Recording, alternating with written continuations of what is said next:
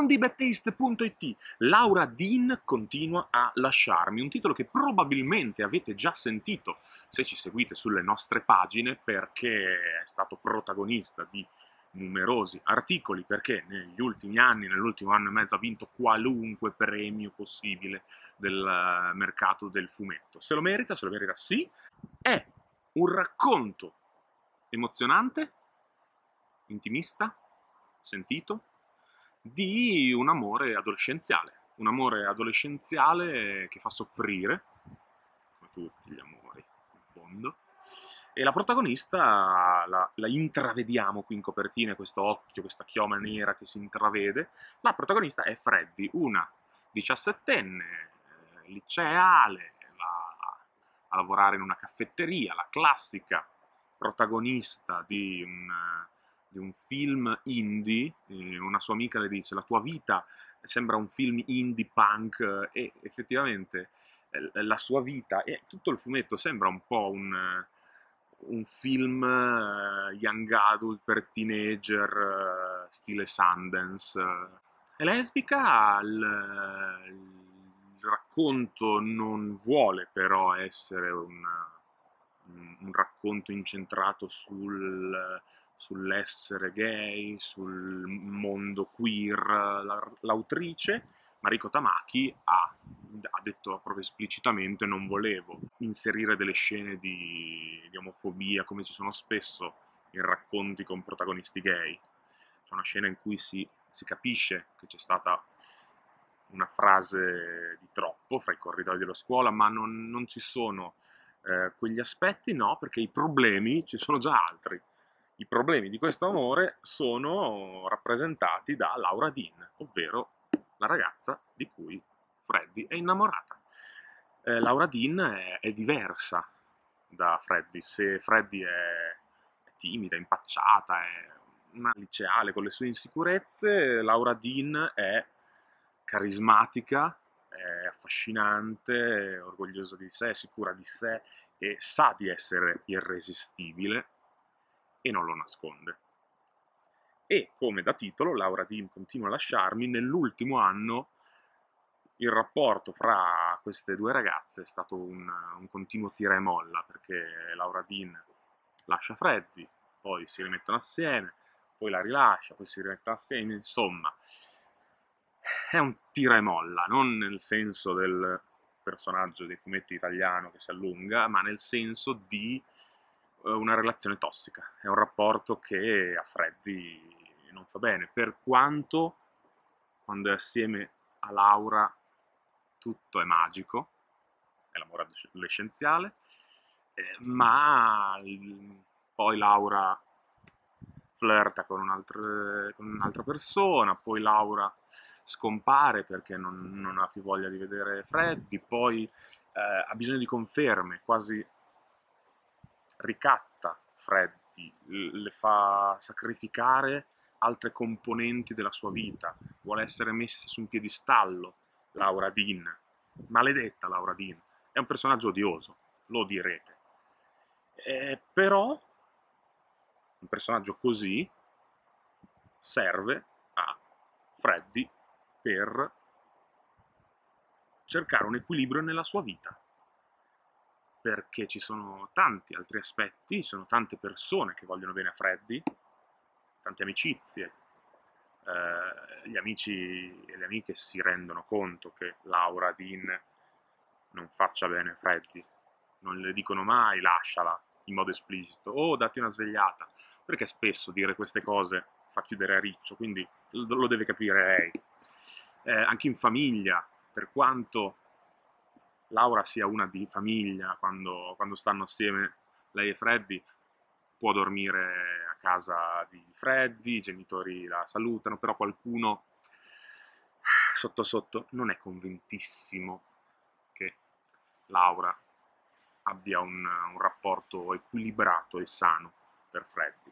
Insomma, tutti sembrano rendersi conto che Laura è una persona sbagliata per Freddy, tranne la nostra protagonista. In realtà anche lei in alcuni momenti lo sa, ma poi basta un bacio, un abbraccio, una frase dolce per scacciare ogni in sicurezza ogni dubbio che questa maledetta Laura Dean le aveva instillato.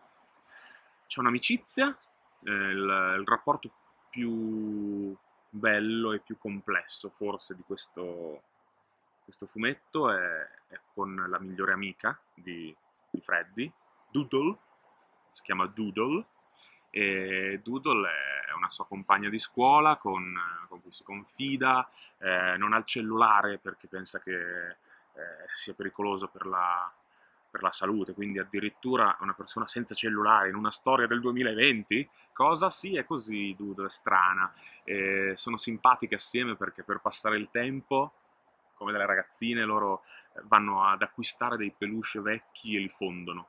Cioè, tipo c'è un, per farvi capire, c'è un pupazzo che la metà di sopra è Babbo Natale, la metà di sotto è una sirena, così si divertono a creare questi mostri molto, con molto affetto, però non aspettatevi il Sid di Toy Story che crea questi Frankenstein. No, è, una, è un po' il gioco.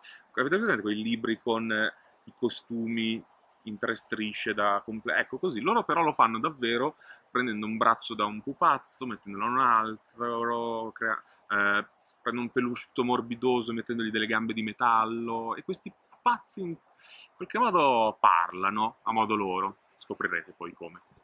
E, però, però, però, però, Freddy deve, deve uscire da questa situazione, cerca di capire come fare, ma ce la fa, e, e allora si rivolge a una, a una veggente per avere consigli. E allora scrive a una posta del cuore di un sito, un sito con una, una esperta di relazioni amorose, Freddy le scrive delle mail. Nel corso di tutto il fumetto vediamo, leggiamo le mail che Freddy scrive, sono un po' il, suo cuore aperto, sono un modo per farci capire come la pensa in alcuni passaggi della storia. È un racconto di crescita, di maturazione, scritto in modo molto coinvolgente, emotivamente arriva dove deve arrivare. Ho apprezzato molto nella narrazione il fatto che ci siano molte, molte inquadrature non sui personaggi, cioè ci sono molti dettagli, ora, eh, cioè, tipo, sono molte mani, molti particolari dell'ambiente su cui le tavole si soffermano. Sono di solito c'è all'inizio di una scena il paesaggio dell'ambientazione, capiamo in che stanza, in che edificio, in che luogo siamo.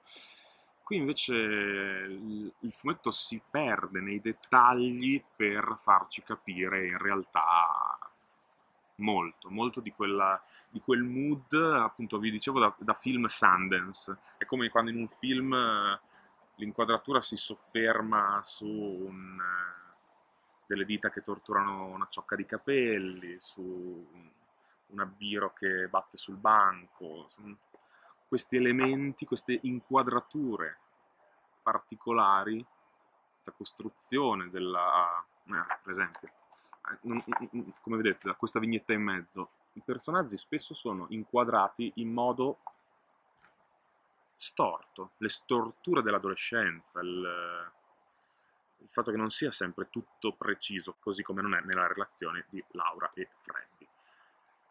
Altra ottima prova d'autrice per Mariko Tamaki, dopo il, i già eccellenti, e la chiamavano Estate e Skim, eh, abbiamo un'altra storia queer, senza che però sia qualcosa di strettamente eh, incentrato sull'argomento. Quanti amori etero di questo tipo ci sono stati.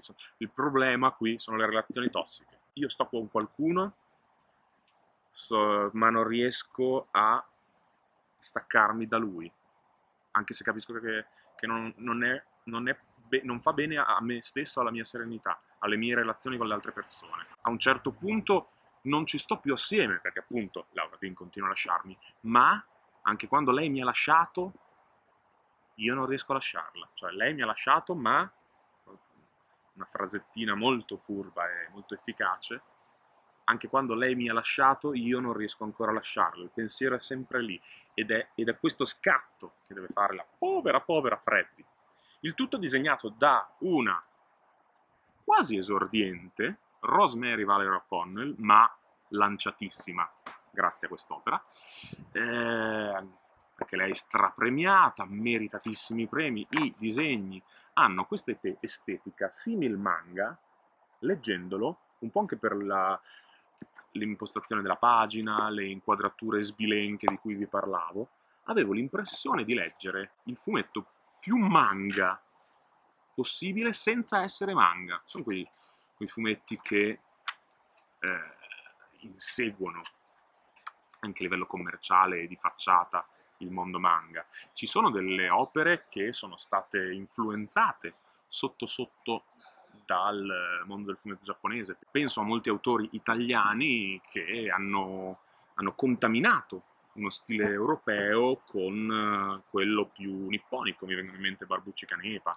quindi Witch, o anche Monster Allergy, quel, quel mondo disneyano o, o, europeo che però ha chiaramente delle contaminazioni giapponesi. Ecco, questo è ancora meno, è ancora più delicato, ma sarà il bianco e nero, non lo so. Anche lo stile di narrazione, eh, quasi slice of life, eh, sono questi momenti di quotidianità semplice e questa atmosfera, questi, questo, questi, questi silenzi. Mi sembrava di, di leggere una storia senza musica. Sarà questa questa inclusione del bianco, questa presenza di tavole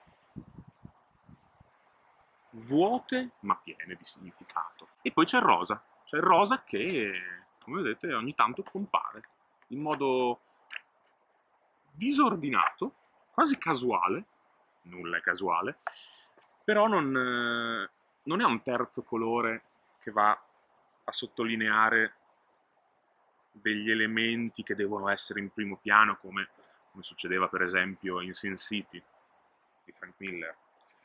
Qui c'è un rosa che è proprio un terzo colore, il cui utilizzo è più misurato, che dà a questo volume un, uno stile tutto suo. Che bella lettura!